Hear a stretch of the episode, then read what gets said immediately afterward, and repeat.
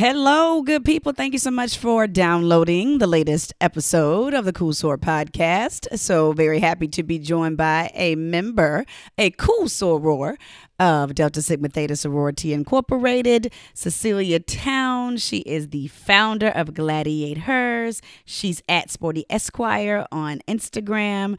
She is an amazing, an amazing attorney and writer, uh, just an all around great woman. And you will really enjoy this IG live that she and I shared last week. Very, very good, very introspective. We match each other's fly we were just loving on each other and, and how we admire how both of us, uh, you know, put our clothes together. So, um, all that and so much more. So, really, really excited to to chat with her, and you're going to hear from her in just a moment. Let me tell you about two events that I have coming up uh, on June 13th, this upcoming Saturday make sure you uh, check me out. It's a, a, Zoom that you have to register for. So if you go to my Instagram page um, at Soror, it is posted there, and you can get some information there. And then upcoming, um, uh, coming up in, on June the twentieth, I'm doing a music and art therapy sip music and paint um, with my good friends over at Brush Studios. Um, so you'll need to get, if you're out of town, if you're not in the Atlanta area, you'll need to get your pallets or register for um, delivery of your canvas by this upcoming Friday. So that's at brushstudios.com.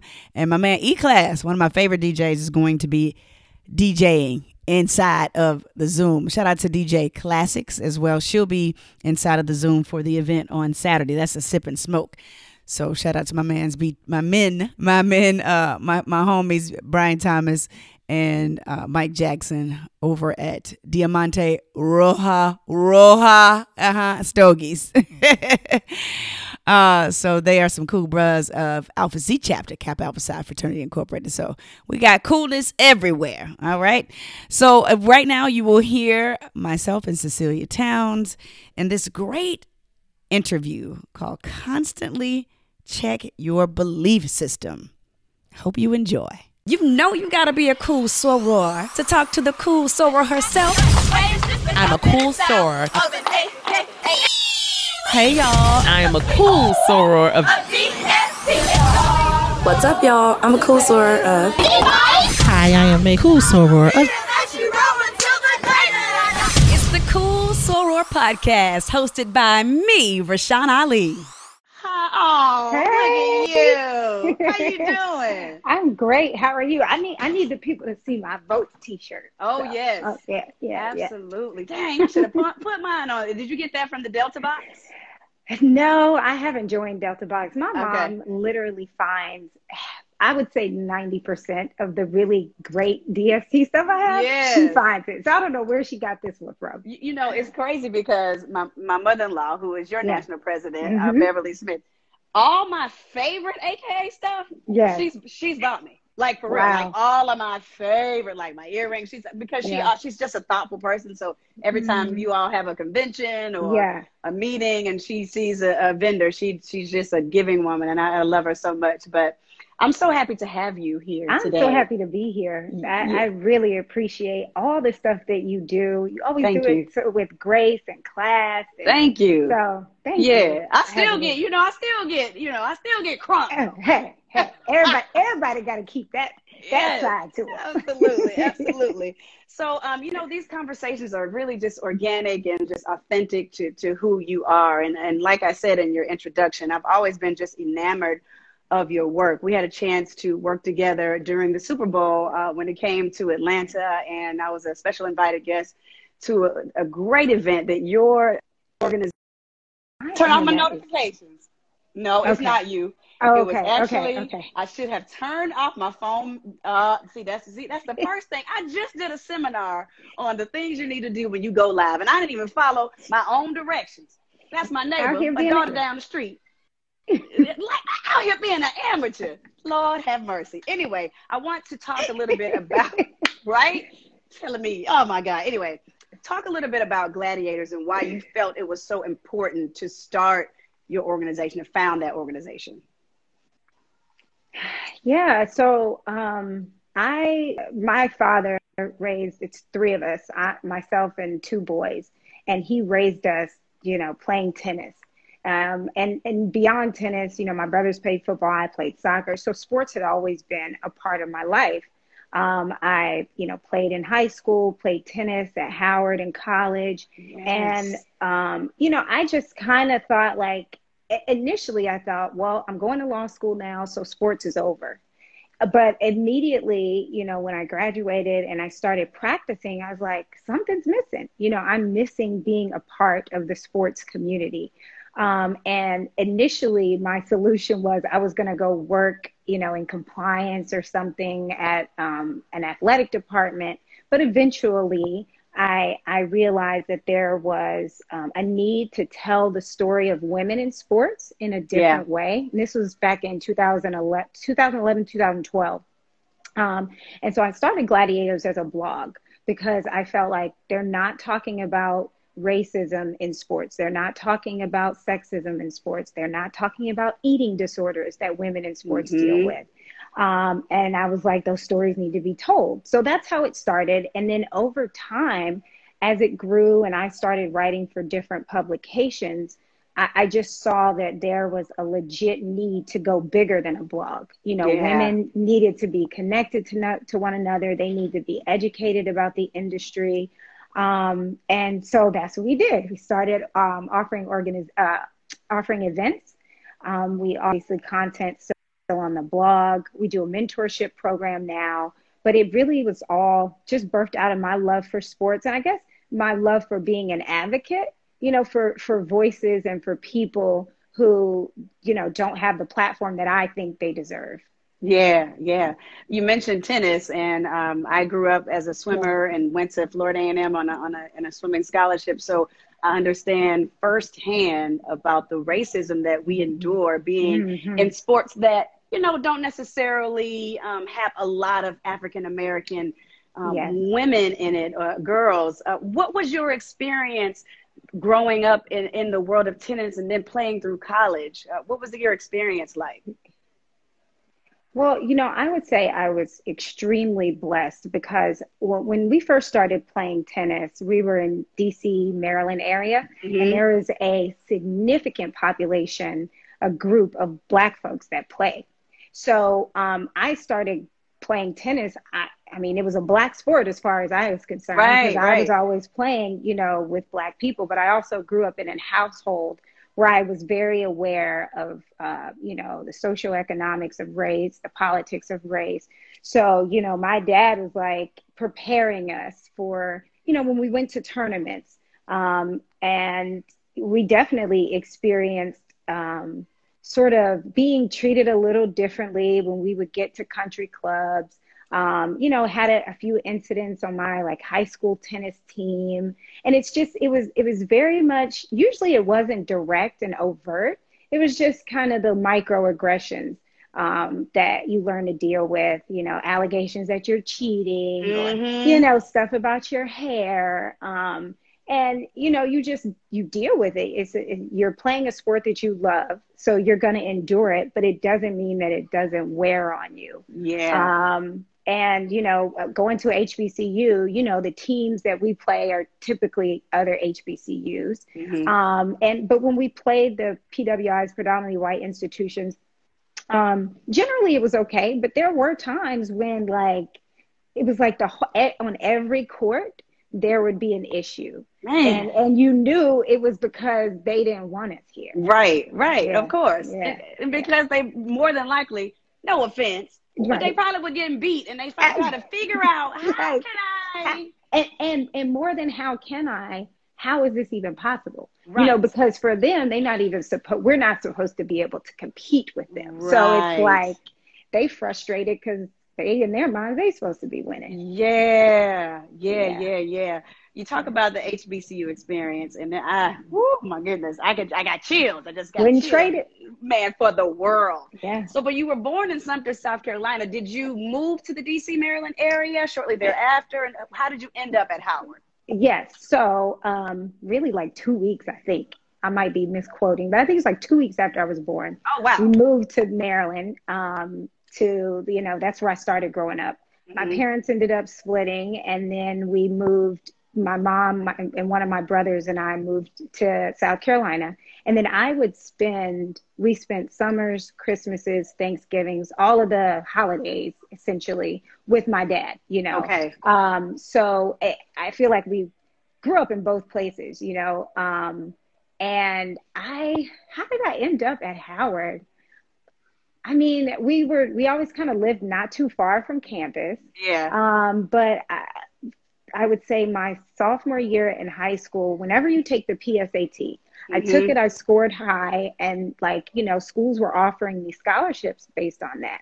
And Howard had this program where they would fly you in and like treat you to here's our campus for a weekend. Uh-huh. And I fell in love. It, yes. it happened to be it was like a weekend or a Friday where I think the Alphas came out, oh. so the oh. yard was lit.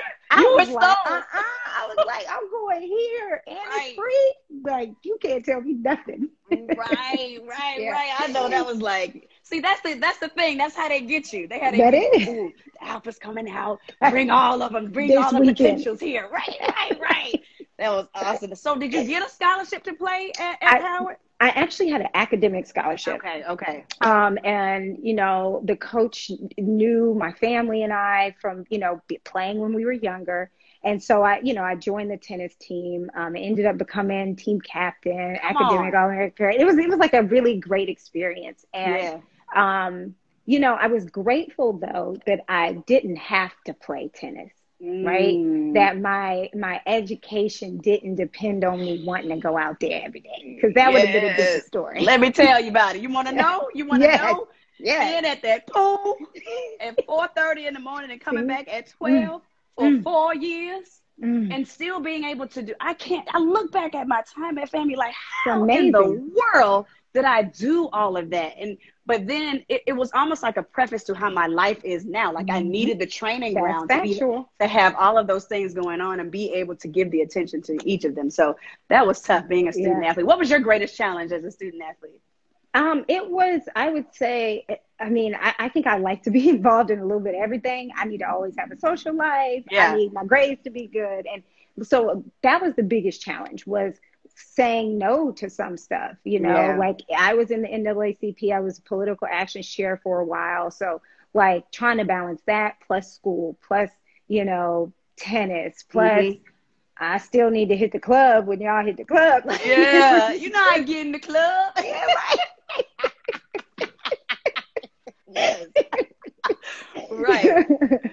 so um, yeah, just balancing it all. But I, I mean, to your point earlier, um, I think it does prepare you, right, for your adulthood to be able to juggle a lot of things and kind of mm-hmm. do it with some sort of excellence. Like, yeah. um, because I don't think that if I didn't have the student athlete experience that I would be able to manage my life the way I do now. Absolutely. Absolutely. Mm-hmm. I think they go hand in hand, which speaks to um, why so many women leaders uh, played a sport. That's can, right. Yeah, you look at a lot of those bios mm-hmm. she participated in, and she mm-hmm. was a mm-hmm. collegiate student athlete, like all those things, which yeah. was the fo- you know focus of, of my organization, Sporty Girls, just to expose more go- girls to swimming, swimming, soccer, tennis, golf, and lacrosse. So yeah. when we get back rolling, you have to come and speak. You have to Absolutely. be a featured guest because you are the example of what we want uh, our girls to become. You're truly an example of that. So well, thank you.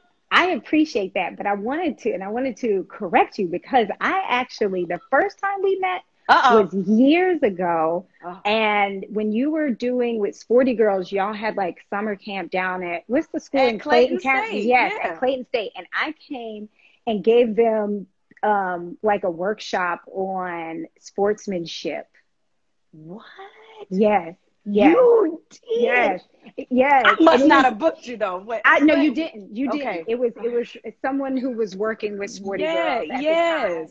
And you know, you just you came in, you had a thousand things going on. So I think you were in and out, you yeah. know, saying hi to the girls, say hi to me, and that that was it. But right. so I've been following you know, sporty girls for a while now. Thank you. Wow, yeah, that's, that's what I'm talking about. Well, you got to come back then. Come absolutely, back. absolutely. Right. That's great. That is absolutely wonderful. So, what led you? What was being an attorney always a dream of yours? Because you hear a lot of people. I've got some close friends mm-hmm. who really wanted to be a, an attorney, but now they're mm. practicing and they absolutely hate it. hate it.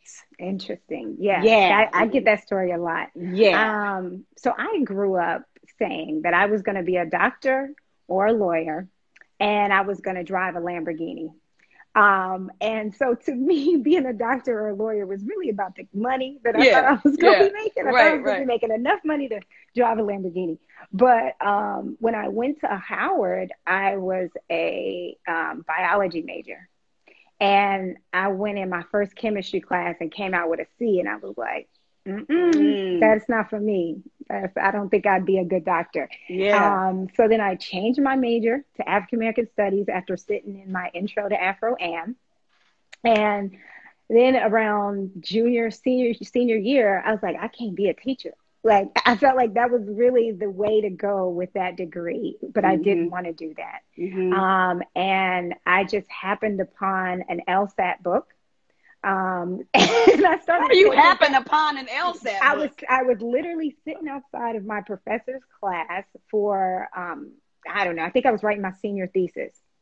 And outside, they just had, you know, information. Yeah. And there were some practice questions in there, and I took them and I was scoring myself, and I was like, "Oh, like you getting these right? Like, let me look into law school type thing."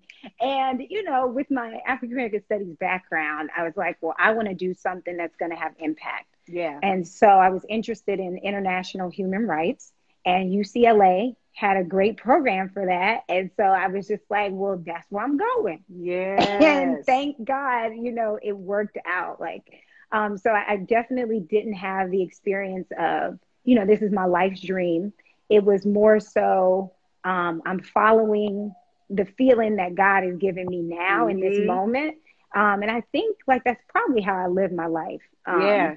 I've learned that the stuff I plan, don't, that don't even be working out anyway. So I might right, as well just right. follow, follow God's plan. Follow, right? follow his plan. You be right. Do, do, you still enjoy it now that you're an employment and labor attorney? Yes, I it? do. I okay, do. Good, and good. um, I, I do because of the people. I realize okay. that that is what's like the most fulfilling for me is working with my clients.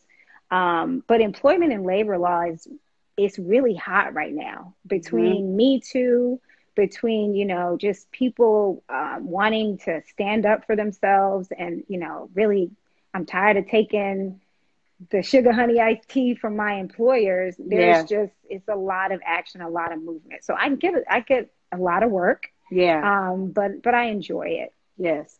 And and and you you you do you do so much outside of your job, obviously as the founder of GladiatHers and yeah. and and the work you do there. But you're an amazing writer. Um, oh, and you. the op-ed that you did on Forbes.com was absolutely phenomenal. How how did that relationship begin, and where can we see more of your writing? So I actually I started writing obviously for the blog, and then I started pitching myself to other um, other platforms. So from my blog, I went to ESPNW and I started writing for them for like maybe a year and a half, and then um, this woman I know her name is Kristi Dosh. Mm-hmm. She was helping me with my P, you know, do PR and sort of expanding on my brand and she gave me a contact at Forbes and she was like, you know, they don't allow people, they don't allow public relations reps to pitch people, but you okay. can go, you can pitch go yourself. pitch yourself. Yeah, yeah. so that's what I did. I pitched myself. I found that like just looking at their site, they didn't have anybody really talking consistently about women's women's sports mm-hmm. and sports law.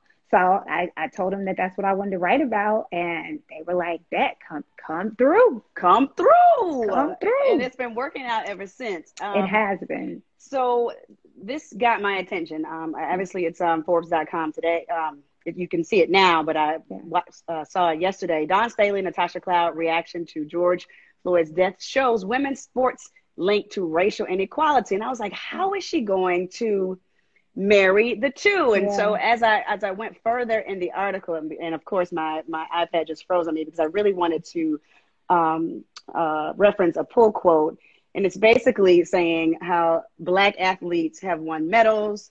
Yeah. Black female athletes have won medals. They've won um, championships, but they're still a part of this system that doesn't appreciate. Here it is. Let me go because I just want everyone who has not read it.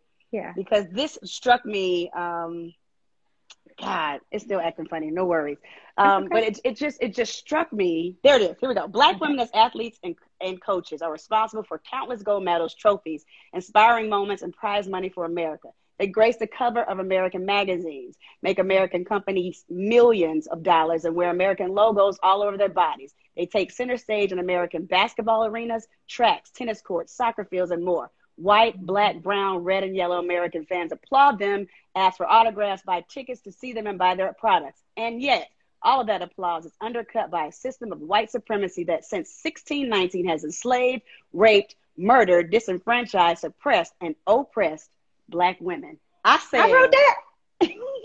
yes, you did. And I literally got chills just now and got chills when I first read that. Mm-hmm. That was truthful and that mm-hmm. was bold in this climate. What type of response have you gotten from this? It's been like really phenomenal. So, you know, I, I can't, like, we have to keep it 100. People don't typically care that much about women's sports, right? right. Like, it just is what it is. And so typically I'll post my articles for Forbes and I'll get, you know, a small contingency of people who genuinely care about women's sports responding.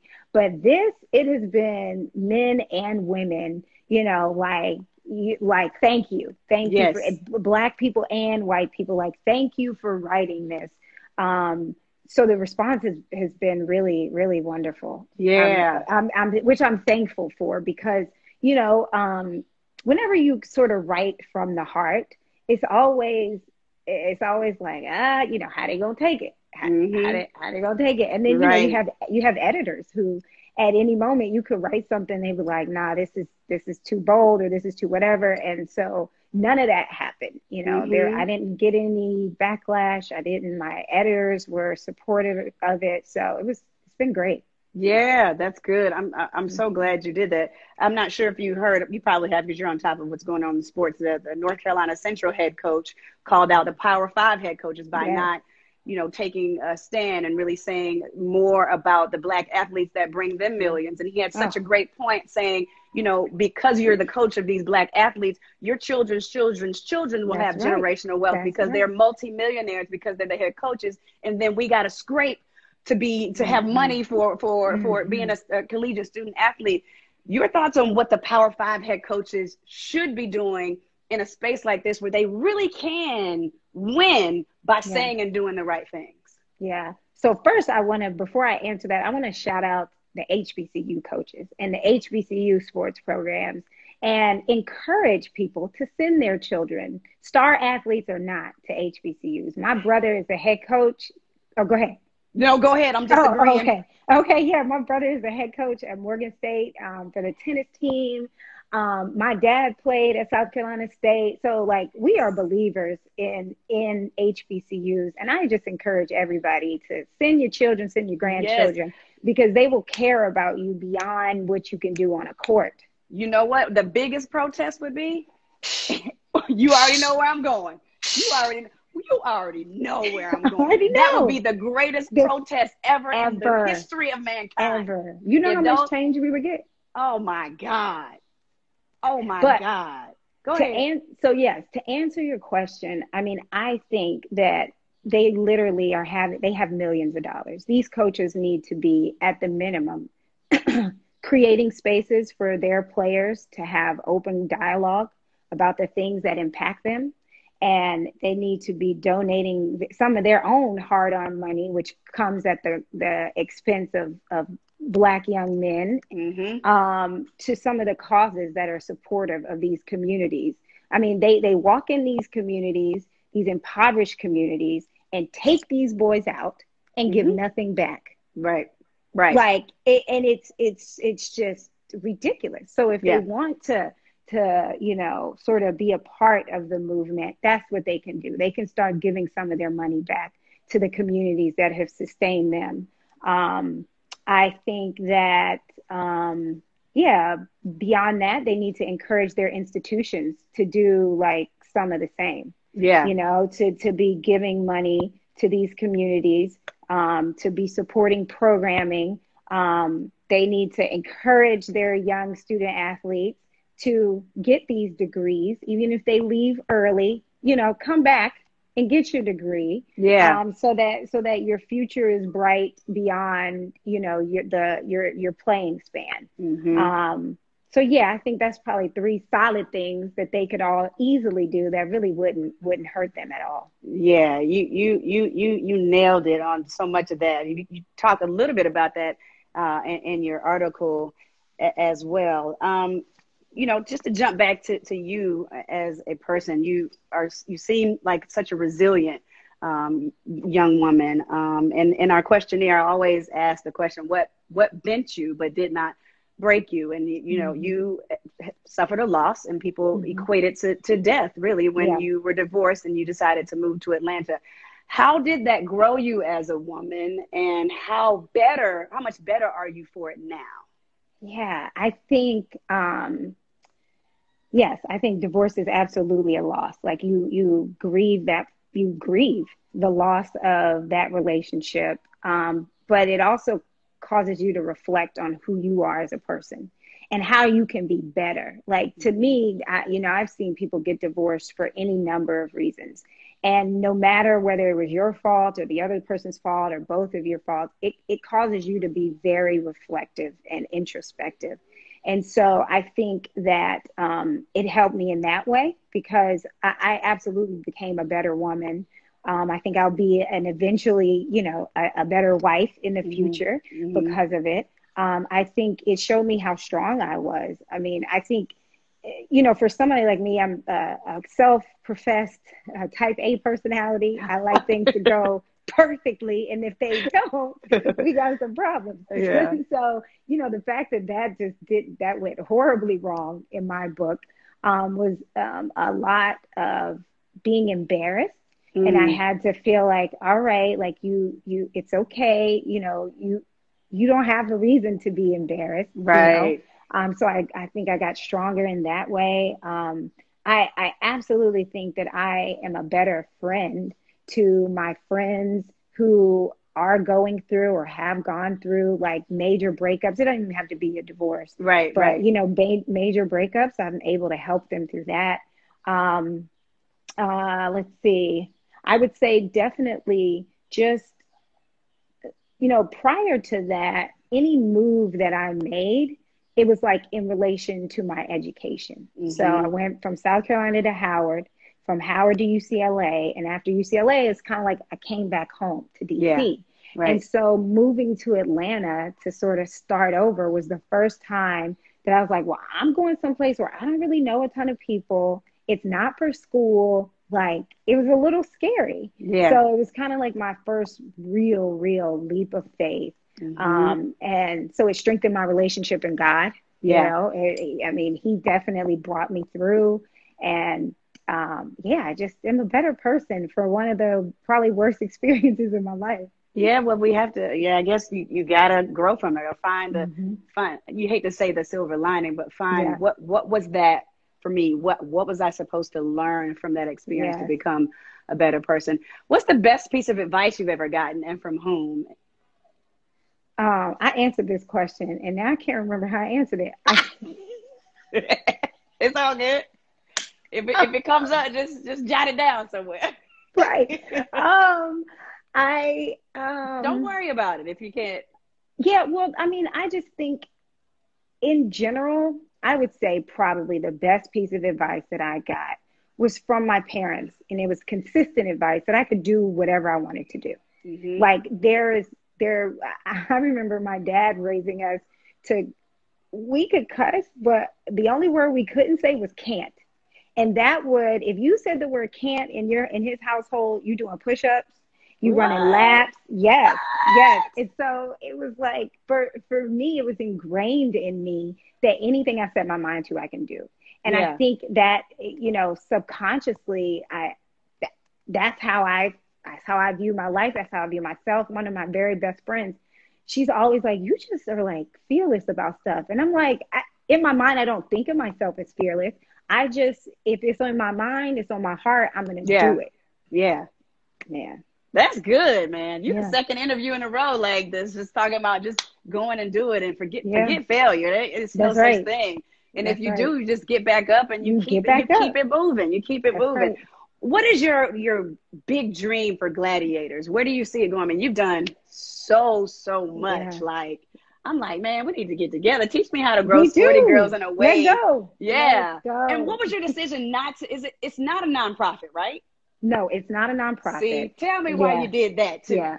Well, I mean, real talk, I did yeah. it because it was too much work to be a nonprofit. Way I'm not doing all this. Somebody would have told me that. and I also did it because I just like the freedom, right? I, and I, I, because I started it as a blog, I, I didn't have the vision for what it is now, mm-hmm. right? Um, and so I just really, um, I felt like, all right, well, uh, being an LLC would just give me the most freedom possible. And I wouldn't be confined to like, oh, I have to have a board, I have to do this, eh, which is another thing that's about my that about my nature is I, I like to do what I want to do, and y'all right. can't be telling me no. What you mean? Right. Like no. So good. Um, yeah, that's, that's, that's what I'm talking about. I get that's it. the real motivation behind it. Right, right. so can legally, can you teach me how to flip mine from back? Do I have yeah. to keep it as a nonprofit? How can I, I don't think so. I mean, because people people let their um, nonprofit status lapse all the time. I don't. Okay. I'm not an expert in that area of okay. law, but I am like honestly 99% sure that you do not have to maintain your nonprofit status. I mean, yeah. they can actually take it away from you. So there's no way that you have to keep it. Yeah. Um, I, so I want to yeah, become a found, yeah. Yeah. I want to become a foundation so that I can oh, give money to, to, to athletes yeah. like you, to athletes yeah. like me, just to supplement their scholarship or, you know, that and have a dope. big gala every year with like you know, everybody dressed real cool, and I just yeah. I get I collect money to give to to black athletes, black female that athletes. That's what I want to do. Okay. Yeah. yeah. Well, I, I that that can easily be done, and I think oh, actually, one of my line sisters has said yes, she yes, can you flip, can flip it, back. it, back. Come on, flip it back. That's flip it back. Yes, yes, because I got to. It's just too much. Seriously, it's it too is, much. It is a lot. it's a lot. Man.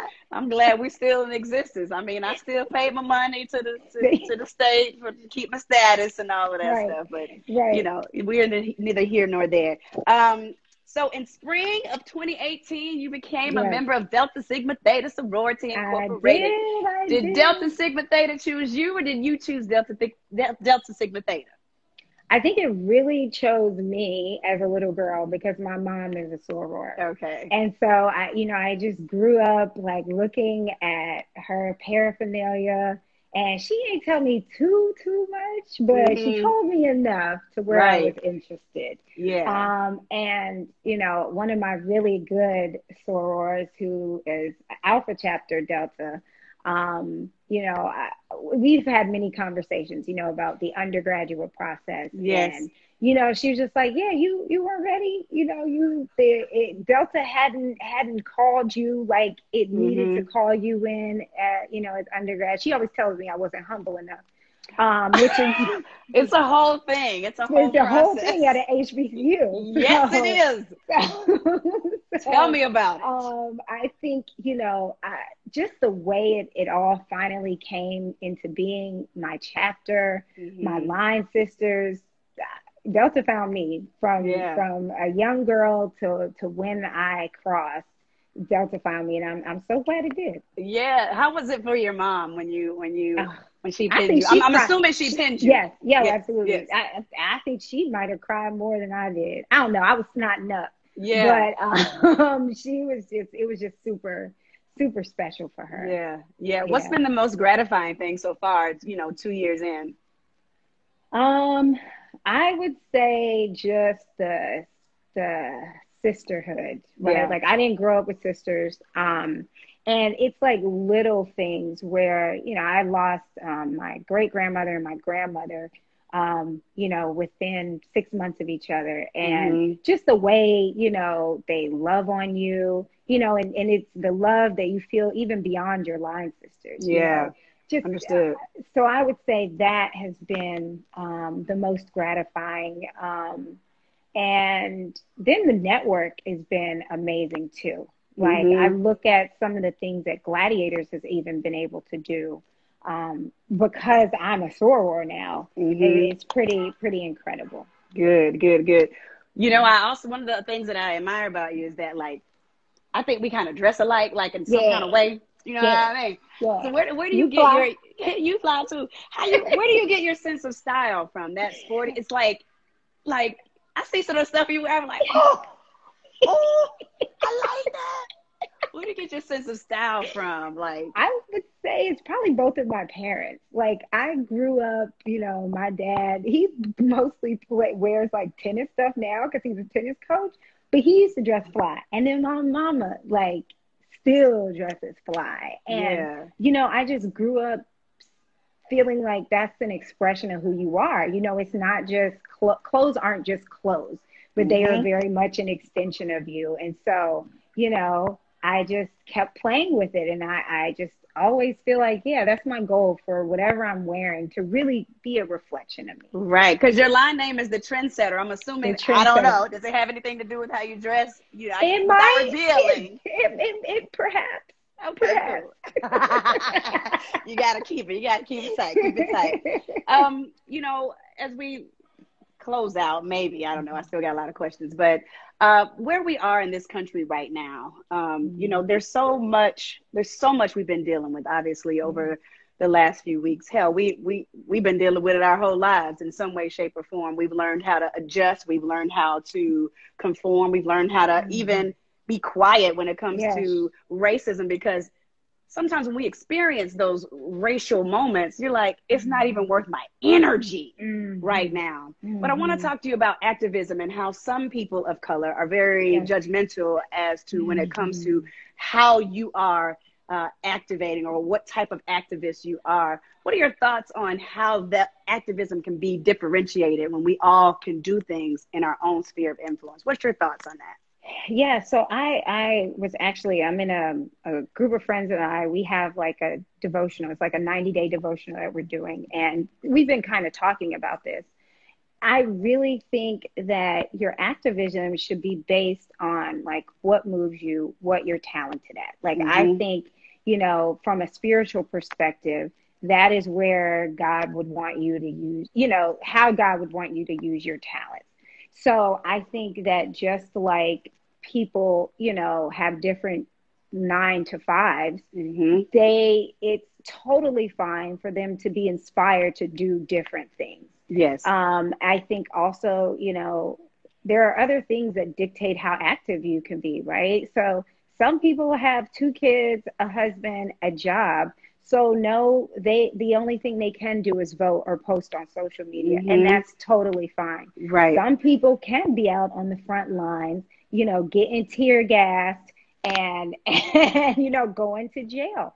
Some people, you know, think it's best that they are active through their art. I think, you know, that there, I, I agree with you 110% that we shouldn't be shaming anyone for how they choose to be active. Um, and honestly, I am not in the business of shaming people who are not you know, outwardly mm-hmm. active. Mm-hmm. You know, mm-hmm. I, I, I don't believe in putting that pressure on anybody. Yeah. Um, so yeah, would I like everybody to be active in some way, shape, or form? Sure. But I think people should um, you know, do what feels natural to them, do what they feel led to do. Right. And be and be genuine in whatever that is. Yeah. Um, and you know, social media just has a way of putting pressure on people yeah. to be something they're not. Mm-hmm. Mm-hmm. Or to make you feel because like what I you're doing. This, yeah, I felt yeah, like I felt the other day. I'm like, what am I doing? Everything I'm supposed mm-hmm. to do. And God was like, you're on the radio. I give yes. you four hours to talk to people about how you're feeling. Yeah, you're good. you know what I mean? Because I'm like, I didn't post this. I didn't post this face. Yes. I didn't do. I'm like, but I also have to uh, take into account of protecting my energy. I'm a, I'm yes. very I'm very, uh, uh, you know, I'm, I'm, I'm really thoughtful about That's protecting key. my energy. Yeah. That's key. So it I was is. just having um, a conversation like with my boyfriend uh, yesterday or today, and we were talking about, we were talking about, yes, boyfriend. Um, the, um, so, you know, it's a lot on social media where people saying, hey, like white people, don't come to me asking for advice. Don't come to me like do your own research. Mm-hmm. And we were mm-hmm. both just sharing our thoughts on that. And you know, for me, like I totally get how some black folks can want they stand in that truth. Like that is totally fine.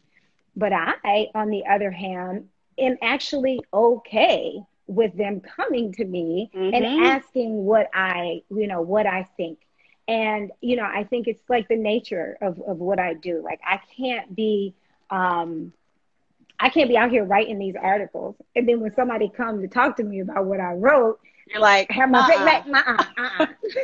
i'm good. Read the article. It's plenty in there. Exactly. Exactly. So um yeah i think that people yeah should just um be themselves, even in mm-hmm. activism. If, yeah. if you just be yourself, and like you said, protect your energy. You know, if if you know it is too much for you to be tweeting about it and talking about it constantly, or to be explaining your feelings constantly, that's okay too. Like, yeah, you know, it is. Well, I, I just happen to have this book by me, by me, and, and I'm, mm-hmm. I'm sure because you're so well educated um, that you may have heard of it or heard of this woman, but this book called White Fragility. Yeah. It is why it's so hard for white people to talk about racism. It's written by a white woman. Her name is Robin DiAngelo. This book is literally, it could be considered a Bible for not only white people, but particularly white people to understand themselves when it comes to racism and the yeah. systemic and, and, and um, everything that, that they feel like doesn't apply to them because they mm-hmm. quote unquote like black people. It's not yeah. that. It's not yeah. that. There's so many different yeah. things. So this is a book that I'd love uh, for the folks here on the live to just go get. get. Now you're gonna have to continue. It gets you so not angry, mm. but it gives you so much insight as to mm. why things are the way, the they, way they, are. are. And for, for, it to come from a white woman is absolutely um, amazing. So that's a great book. I definitely have plans to read it. Like yesterday, so Esquire, the magazine, did a post maybe like Monday or something, and they shared like top five books to read mm-hmm. if you want to mm-hmm. learn about racism, and that was on there. And so yes. I posted, you know, the, the five, the ten books, um, and I absolutely plan on reading that. Yeah, I was instantly intrigued just by the title. The title, the title. So mm-hmm. I um, learned about it from a, a a cool sort of Sigma Gamma Rho who told me about it. Um, she told me about it about seven, eight months ago, and I've been like okay. getting through it because it's yeah. just that good. You have to keep going over, you know, you know, just rereading so many things. What's yeah. the What's the last book that you read that you were that you love or intrigued were intrigued by? Um, um, I'm thinking of the name. It is uh, be you are a badass at making money. Ooh. Yeah. Yeah. I think that's the, yeah, I think that's I'm saying it correctly. Right, right. But it's all about just changing your mindset about um, being an income earner. Mm. Um, and mm. I, you know, it's I don't think it's necessarily directed specifically at women, but it's written by a woman. Um, I think her last name is Sincero. Okay. Um, it, it's just it's really good it's the idea of changing your perception about yes. your ability to to earn money you know i think as women and sometimes people of color you know we have these underlying beliefs about our ability to earn and um, so i think it's important to just constantly be checking your belief system Ooh. and then if you feel like there's hey an issue with that you know feeding yourself with things that are um, sort of that will uh, change your belief yes. system. Yes, yeah. that's that's what reading is all about. I just saw someone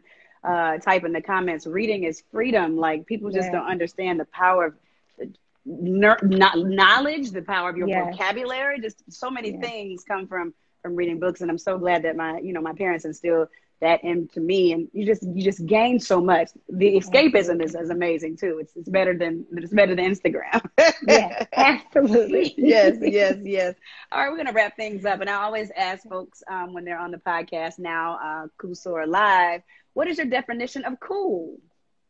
Ah my definition of cool is being yourself mm-hmm. and being confident in that. Like yeah so whatever whatever you as a person whatever you think is cool yeah. you know that's cool that's cool you walk it walk in that confidently yeah be yes. yourself yes. and do it confidently and that's that's cool yes well you are definitely a cool soror of Delta Sigma Theta. Shout out to all your Thank line you. sisters and sorors yes. who are on the call on the live with us. Oh, and the, the author's Jen Sincero, I think. Yes, said. Lisa. Jen that's Sin- one of that's one of your sorors. Hey, Lisa. Hey, so Jen Sincero. So that yeah. um that's good information. A lot of people saying they're going to add white fragility to their um, Audible. Also, another one, uh, Eloquent Rage by Brittney Cooper. She's a sister. Mm. Baby.